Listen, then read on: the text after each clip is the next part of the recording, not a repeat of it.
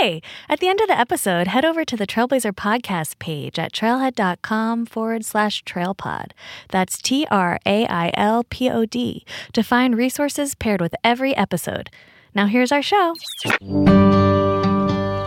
This is Dana Hall, and you're listening to The Trailblazer, brought to you by Salesforce Trailhead, a fun way to learn. So if you're looking to start your career or make a mid-career change into a growing industry, then you're in the right place. In this series, The Trailblazer's Guide to Careers, we explore the different career paths in the Salesforce ecosystem of customers and partners. In each episode, you'll learn about what it's like to work in a particular role, what skills and qualities will make you successful, and what you can do to get started down that career path. No, I'm definitely not a natural salesperson. That's Mike Martin, a sales manager from Indianapolis. I was never the kid running around doing a lemonade stand. That wasn't me. While Mike may not have been selling lemonade as a kid, some of his other childhood pursuits did unknowingly prepare him for his career in sales.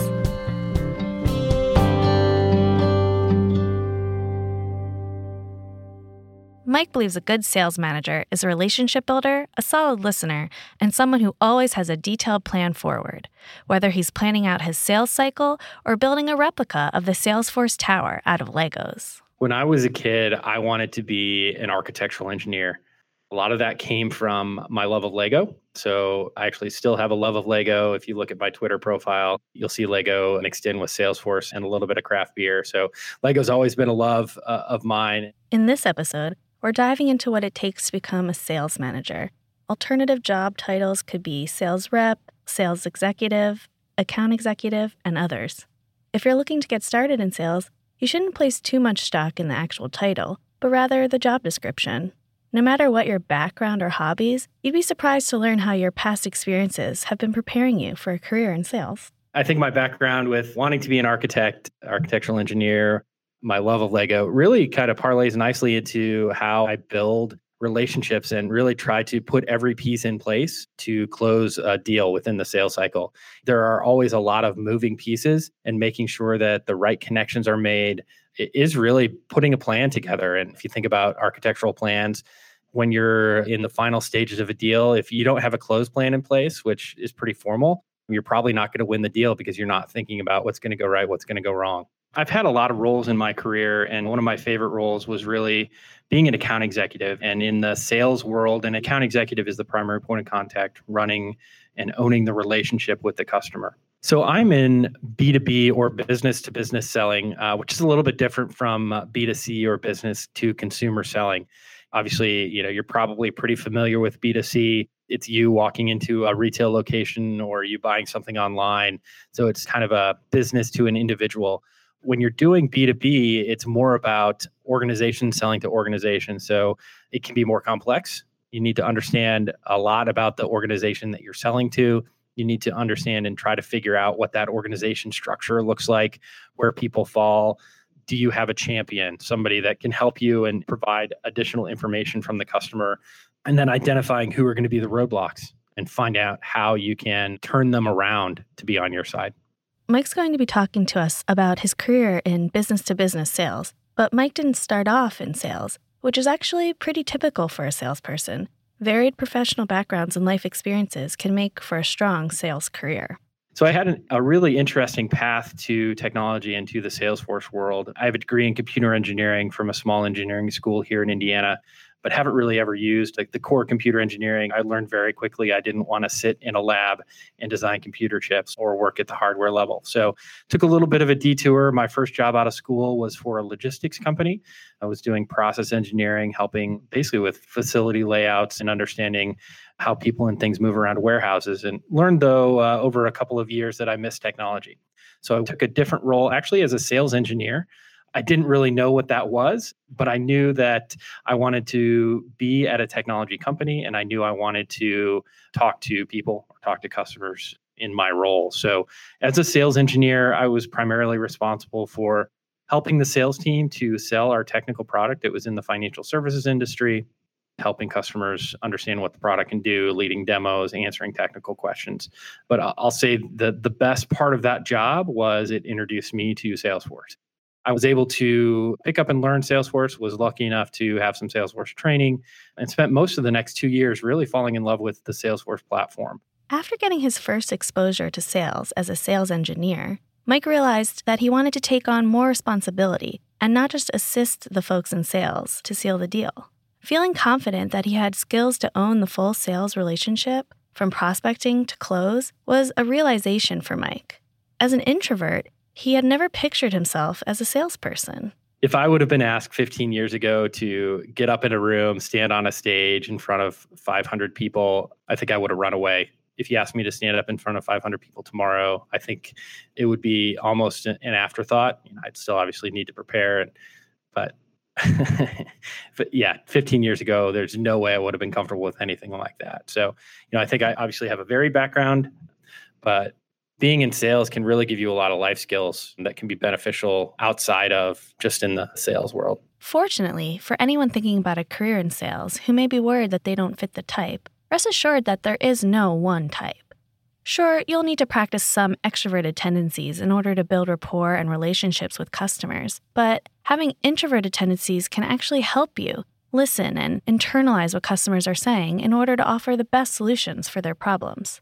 Listening and thinking before speaking can go a long way in sales, which is ultimately far more important than being a natural extrovert. Sales is a role that's really focused around building relationships and building trust with your customers. And you can do that in a number of different ways. I know a lot of successful sales reps that are relationship-based, and they're great at taking the customer out for dinner and out for drinks and out for events. And they're sales reps that are really good at what they do because they understand where the customer is coming from, and they can really make that connection at that level. So you can be successful in sales with a lot of different backgrounds. You might understand and see that there's folks that talking to people comes super naturally. Of course, they're going to be a salesperson. You know, those people can be good salespeople, but also folks that are introverted. As long as you have a way to connect with your customer, you can be successful in sales. So it doesn't matter if you consider yourself an extrovert or not. The skills required to be successful in sales don't rely solely on your willingness to be the center of attention. As we just heard from Mike, one of the keys to success in sales is actually the ability to connect and build relationships, which a lot of us have practiced doing. How does relationship building come into play in a sales career? Let's start by learning about a typical day in the life of a salesperson.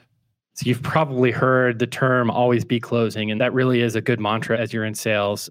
Well, the day in the life of a salesperson really revolves around making sure that you're, uh, it goes back to that A B C, making sure that you're moving deals forward. So that could include maybe an early stage lead generation call where you're introducing yourself to your prospect and helping them understand what you do. And maybe that might lead into a discovery call with another customer where a sales rep and a solution architect or sales engineer are spending time diving in and asking questions about a customer's process or their specific needs. There might be a negotiation where you're talking with a legal department, lawyers on both sides, making sure that we can come to terms about a master services agreement or a statement of work. And there's obviously some fun and celebration too. So, you know, maybe you just closed a deal, you're celebrating with your team, and then getting ready to kick off a project and telling the new project team that's just been assigned about doing a traditional handoff of here's what we sold, here's what we understood, telling them about the customer and, and the exciting things that we're going to do for them. So besides the soft skills of relationship building, an ability to stay organized is hugely important for sales success. Whether it's keeping your conversation straight, remembering key personal or account details, or simply delivering what you promised to a prospective customer. Keeping everything in order is necessary, but you don't have to do it alone. A lot of it, though, comes down to staying up to date on everything, and it's really hard to stay up to date on multiple sales cycles if you don't have a tool to do that. You know, obviously, we use Salesforce for much of that, specifically the Sales Cloud products. So we spend time understanding opportunity stages. And typically, I'm updating my opportunities on a daily basis to understand where the opportunity is in the cycle, what the specific next steps are, and making sure that that's communicated up through my sales management team and typically even up to our head of business. As a salesperson, you're key to the revenue engine of your company, which means if you succeed in your role, you're going to get noticed by the leadership of your organization. Not only because they'll want to know who their star seller is, but because you'll have opportunities to draw them into your conversations and presentations with customers. You'll have a chance to wow them with how you organize a sales meeting, and you'll also have the opportunity to manage up and help make sure they're best prepared to succeed when speaking with the prospect. Something interesting about the sales role is it really interacts with every aspect of the company. So I've been exposed to the operations group. I've been exposed to our legal group. I've been exposed deeply to our marketing group. It's really a role, and, and you know, obviously I'm in an organization that's very sales-driven. We're focused on growth, and it's a sales-driven organization, but sales really has a lot of flexibility, and we have access to just about everybody within the organization. Another cool thing about sales, especially in organizations like Appirio, the executives typically like to get involved in sales cycles and to meet customers. So I've been able to personally build relationships with our C E O, with our C M O, with our C T O, because I've brought them into sales cycles and had them talking to our customers and really doing the selling for me. So far, we're learning that a good salesperson has to be able to build relationships, stay organized, and know how to bring in support from other teams and even company leadership to help close deals. This is different from what we see about sales in movies or on T V. I think a lot of people imagine sales, uh, you know, like the boiler room, right? It desks, the pit of, you know, people on the phone one hundred percent of the time, you know, making calls, making calls, making calls. There's definitely lead gen, and there's aspects of sales where there's a lot of cold calling, but really to be successful, even in that type of situation, it's a lot more relationship based. The innate skills that really make up the idea of being able to build good relationships come down to a couple of things. The first one that always comes to mind for me is being a good listener. You know, we have two ears and one mouth for a reason. You need to be in the moment, listen to your customer, make that connection. You don't need to be thinking about what you're going to say next. It really comes down to listening and, and being an active listener. It also comes down to being able to ask the right questions, being able to ask open-ended questions that can drive the customer to talk more about what they need. It's really easy to get on a call and ask yes and no questions and be done in five minutes, but you know, you're not going to have built a relationship, and you're probably not going to have the information you need to move to the next step in the cycle. In Mike's world, sales cycles are very long. He's typically talking to a customer for three or four months before he gets a buying decision. It's crucial for a salesperson to make sure that they're being an active listener, moving the deal along, and anticipating what any future roadblocks could be. As a new salesperson, you know, I always had happy ears and always thought things are going great, but the best salespeople really think about what could go wrong in this sales cycle and how do we prevent that from happening. So it really comes down to knowing what you don't know, but foreseeing what might happen and making sure that you're putting things in place to prevent those things that could derail the deal. So take off your happy ears and make sure you're paying attention to each detail of every conversation. Just because a deal started off on a positive note, with a prospective customer being excited about your product, doesn't mean you shouldn't continue to check in and make sure you're keeping up with their evolving questions and concerns. As preparation for a career in sales, you can start practicing active listening. What other sorts of everyday skills could a salesperson practice? Someone that's looking to get into sales should really just spend time having conversations, making relationships with other people, being a little bit uncomfortable. There's a lot of salespeople that spend time cold calling and being told no a lot or not getting a response. You can't take any of that personally. To be successful, you have to have a lot of at-bats in the sales world. It's not, you know, every customer that you talk to is not going to convert to a closed deal. So you have to have a lot of volume when you're talking with customers and prospects. So being able to understand and take no as an answer and move on and not take it personally is important. Learning to develop a thick skin, hear no, and not get defeated is huge for success in any role. Some of the other skills for salespeople are equally important, and you may have started honing these skills already in your life as a student, parent, or employee. Sales reps have to have incredible organization and time management skills because for the most part, sales reps are really given a goal and let go. So, you know, you don't have a structured, you know, meeting time every day. You don't have, some groups obviously have set number of meetings or set number of calls you may have to make, but really it comes down to being able to manage your own time. So you're connecting with your customers, doing the appropriate follow-up and making sure everything gets done. It really comes down to you. Through my selling, I've been able to learn how to manage expectations, and really the key to being successful in services business, as well as many others, is setting appropriate expectations early. A lot of it comes down to having the right conversations and knowing where risks might pop up. And that's helped me personally as well in a lot of my own relationships, my relationship with my wife, and honestly, my relationship with my kids. I got a five and seven-year-old boys. So being able to set expectations of, you know, what's expected of them when we're going out to dinner, even though they're a little bit hyper. You know, I've been able to uh, parlay my sales skills into my family life as well.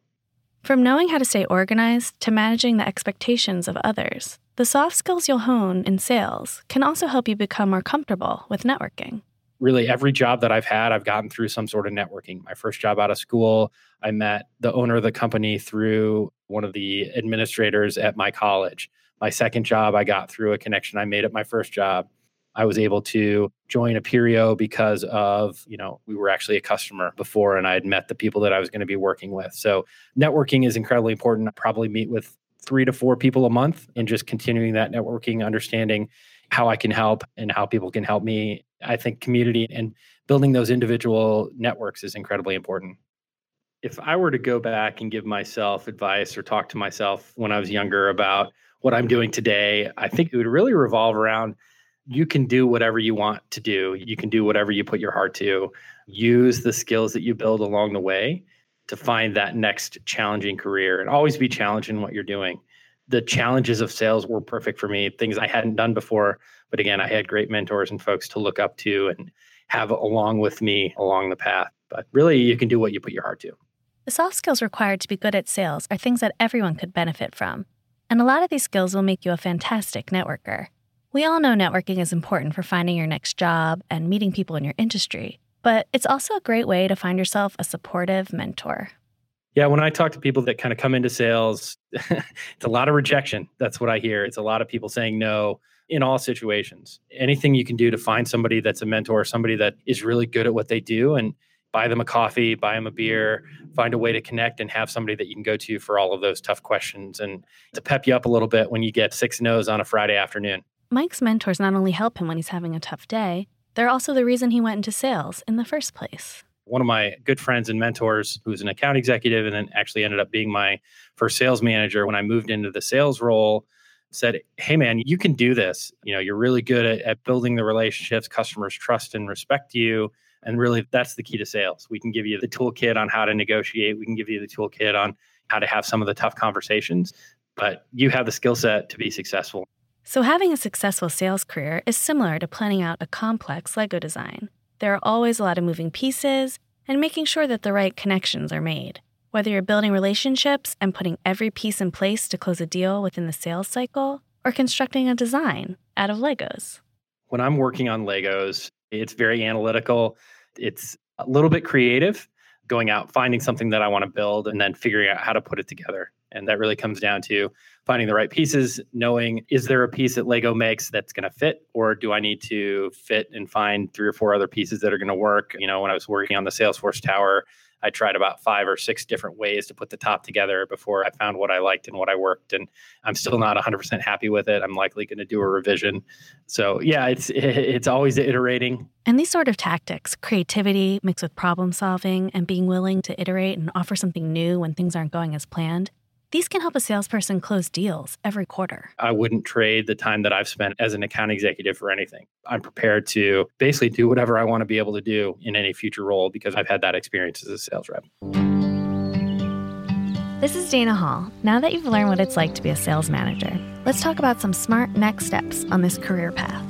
First things first, head to the Trailblazers podcast page at trailhead.com forward slash trailpod. That's T R A I L P O D. There, you'll find resources paired with every episode, including a curated learning path to build your sales career on Salesforce for free with Trailhead. You'll also find information on the credentials you can earn to stand out from the pack and attract the eyes of hiring managers and recruiters. And don't worry, we have classes and workshops to prepare you for these credentials. And when you're ready to register for one of them, don't forget to use the discount code TRAILPOD for ten percent off. And remember, learning is always more fun with friends. Check out trailblazer dot salesforce dot com to meet millions of Trailblazers from across the globe or right in your backyard. So make sure to say hi to us on Twitter at Trailhead with the hashtag TrailPod and on Facebook at Salesforce Trailhead. Now's your chance to get started on your next adventure. See you soon at trailhead.com forward slash TrailPod. See you on the trail.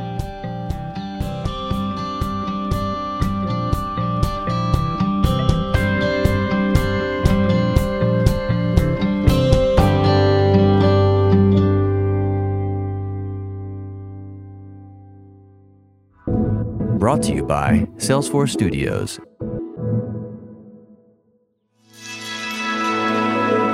This has been a Trailblazer Radio production.